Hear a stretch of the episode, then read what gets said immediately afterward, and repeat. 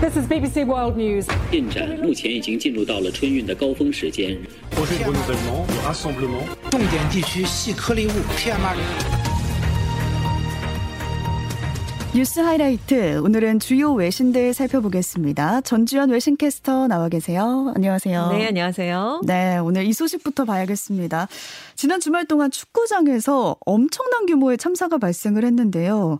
인도네시아 프로축구 경기장에 관중들이 난입을 하면서 사상자가 수백 명이 발생했다고요. 그렇습니다. 현지 시각으로 1일이었는데요. 인도네시아 동주 동부의 자바주에 있는 말랑 리젠시 칸주루한 축구장에서 사고가 발생했습니다. 지금까지 최소 125명이 사망을 했고요. 수백 명이 부상을 입었는데 음. 좀 중상자들이 있거든요. 네. 그래서 사망자가 더 늘어날 가능성도 있습니다. 믿겨지지가 않아요. 그렇죠. 이번 사고는 이제 1일에 열렸던 아레마 FC와 페르세바야 수라바야 축구팀이 경기를 벌인 후에 벌어졌습니다. 이두 팀이 자바 지역의 라이벌 팀이에요. 그래서 맞대결을 펼치면 슈퍼 이스트 자바 더비다라고 불리면서 어. 굉장히 인기를 끄는 그런 경기였습니다. 네. 그런데 아레마 FC가 홈 경기에서 페르세바야 수라바야에 23년 만에 패했어요. 아. 그러니까 화가 난 홈팀 관중들이 대거 선수와 팀 관계자들에게 항의하기 위해서 경기장 안에 뛰어들었습니다. 어, 네. 그러니까 이렇게 난입한 관중들이 굉장히 많았고 그래서 경찰이 이 관중을 진압하는 과정에서 최루탄을 발사했는데요. 그러니까 수천 명의 관중이 이 최루탄을 피하려고 출구 쪽으로 달려가다가 음. 뒤엉키게 된 겁니다. 그래서 사람들이 이제 깔 리게 됐어요. 아이고. 그래서 결국 이렇게 큰 대규모 사망 사고로 이어지게 됐습니다. 또 인도네시아 당국은 경기장 수용 인원이 3만 8천 명인데 입장권이 4만 2천 장이나 팔렸다. 음. 추가로 입장한 규모가 상당했다. 이런 얘기를 지금 내놓고 있고요. 그래서 조코이 인도네시아 대통령은 피해자와 피해자 가족들에게 애도를 표하면서 네. 경찰에 이번 사건을 철저하게 수사하라고 지시를 했고요. 또 인도네시아 프로축구 리그는 지금 잠정 중단이 된 상황입니다. 네, 그러니까 최루탄을 뿌리고 하니까 난리통에 경기장 밖으로 나가려던 네. 관중들이 이제 압사당하는 일이 그렇습니다. 발생을 한 건데 네. 이번 사고와 관련해서 경찰의 과잉 진압이 문제였다 이런 지적 나오고 있습니다. 네, 왜냐하면 FIFA 국제축구연맹의 이제 경기장 안전보안 규정에 따르면 경기장에서 경찰이나 보안 요원은 총포류나 최루탄 등을 갖고 있거나 사용하는 게 금지돼 있거든요. 어, 네네. 왜냐하면 많은 사람이 몰리는 경기장에서 최루탄을 쏘게 되면 피하려는 사람들이 뒤엉켜서 더 큰 사고로 이어질 수 있기 때문입니다. 음. 실제로 이제 역사상 가장 많은 사망자가 발생했던 사건이 1964년 페루 리마 국립 경기장 사고였는데요. 그때도 페루와 아르헨티나의 도쿄올림픽 예선전에서 심판의 판정에 흥분한 관중들이 경기장으로 몰려드니까 경찰이 최루탄을 쐈습니다. 음. 그래서 도망가던 팬들이 뒤엉키면서 대규모 참사가 발생을 했는데 지금 인도네시아 인권위원회는 최루탄 사용을 포함해서 당시 사건과 관련한 현지 조사를 계획하고 있다 이렇게 발표를 했고요. 네. 한편 주 인도네시아 우리 대사관은 이번 사고와 관련해 서 지금까지 우리 교민의 피해는 없는 음. 것으로 파악됐다라고 전했습니다. 네, 이 사건의 시작이 결국에 관중이 경기장에 난입하면서 벌어진 거잖아요. 네네. 그러니까 광적인 응원 문화도 좀 원인이 되고 있는 것 같아요. 그렇습니다. 인도네시아 프로축구 일부 리그가 리가 1인데요. 이게 18개 팀으로 구성이 돼 있어요. 그런데 광적인 응원 문화로 악명이 높았습니다. 어. 현지 언론은 축구팀의 팬클럽에 가입하려면 함성을 지르고 정신교육을 받는 등 응원 훈련을 따로 받아야 되는데 아. 네. 이게 군대 같이 훈련 강도가 높다 이렇게 보도를 내놨어요. 팬클럽에 가입하는 건데. 네, 가입하는 건데 이렇습니다. 근데 응원 문화도 이제 실제로 굉장히 거칠어서 경기장에 들어가면 경기 중에 섬광탄도 쏘고요. 자신이 응원하는 팀이 불리해지면 상대 팀 선수를 향해서 물병이나 심할 어. 경우에는 돌을 던지는 그런 일도 있었습니다. 네. 그래서 과격한 성향 때문에 지역 라이벌 간 경기 때는 양쪽 팀의 응원단이 충돌을 해서 유혈 사태 도 자주 발생을 했었고요. 그래서 인도네시아 축구협회와 경찰이 지역 라이벌 간의 경기가 벌어지면 원정팀 응원단이 출입하는 걸 금지시켰습니다. 그리고 주요 경기에 전투 경찰과 진압 차량을 배치하고요. 그래서 이번 사고가 난 경기에서도 원정팀의 응원단 출입은 금지가 됐었고 어. 전투 경찰이 배치된 상황이었습니다. 그래서 전문가들은 인도네시아에 70여 개 종족이 모여 사는데 지역하고 종족 간의 갈등이 지역을 연고로 하고 있는 축구 팀 응원으로 음. 표출되는 경우가 자주 발생한다. 이렇게 네. 설명을 내놨습니다. 아무쪼록 더 이상 피해가 커지지 않았으면 좋겠습니다. 네네. 다음 소식으로 가보겠습니다. 허리케인 이언이 예상 경로대로 미국 남부의 플로리다를 강타했는데요. 인명과 재산 피해가 크게 발생했다고요. 네, 지난달 28일에 이언이 플로리다를 서쪽에서 동쪽으로 관통을 했는데요. 지금까지 최소 74명, 78명이 숨진 것으로 집계가 아, 됐습니다. 네. 이제 플로리다에서 74명, 그리고 이제 노스캐롤라이나주까지 갔거든요. 거기서 4명. 그래서 지금까지 희생자는 최소 78명으로 파악이 됐고요. 지금 플로리다에서만 85만 가구, 노스캐롤라이나에서도 3만 가구의 전기가 끊겨 있습니다. 음. 이 전력이 다 복구되기까지는 일주일 정도가 걸릴 전망인데요. 일부 지역은 몇 주나 몇 달까지 지속될 수 있다 이런 얘기가 나오고 있습니다. 네. 이연이 이제 허리케인 등급이 다섯 단계까지가 있는데 그 중에 두 번째로 높은 초고강도 4등급이었어요. 이게 미국 역사상 다섯 번째로 강력한 허리케인이었습니다.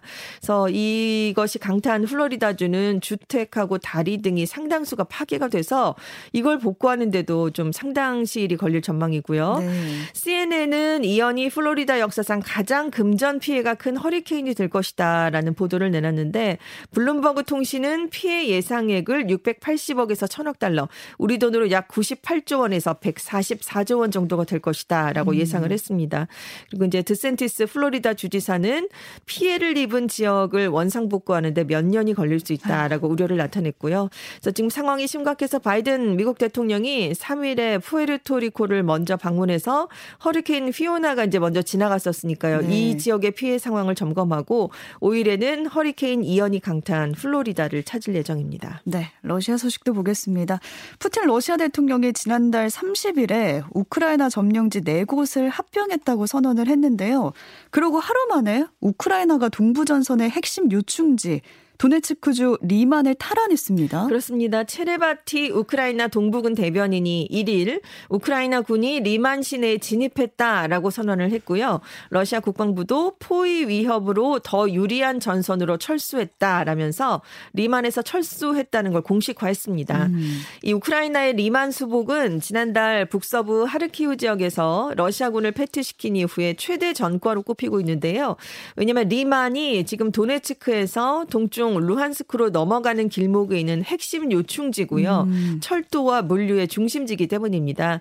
이곳이 우크라이나 제2도시인 하르키우와는 160km 정도, 동부 지역의 전략적 요충지인 루한스크주의 세베로도네츠크와 리시찬스크와도 60km밖에 떨어져 있지 않은데요. 네. 그래서 러시아군이 그동안 이 리만을 돈바스 지역을 공략하기 위한 병참 기지로 활용을 음. 해왔습니다. 그래서 오스틴 미국 국방장관은 러시아군이 이 보급로 를 잃으면 매우 곤란해질 것이다 이런 얘기를 내놨습니다.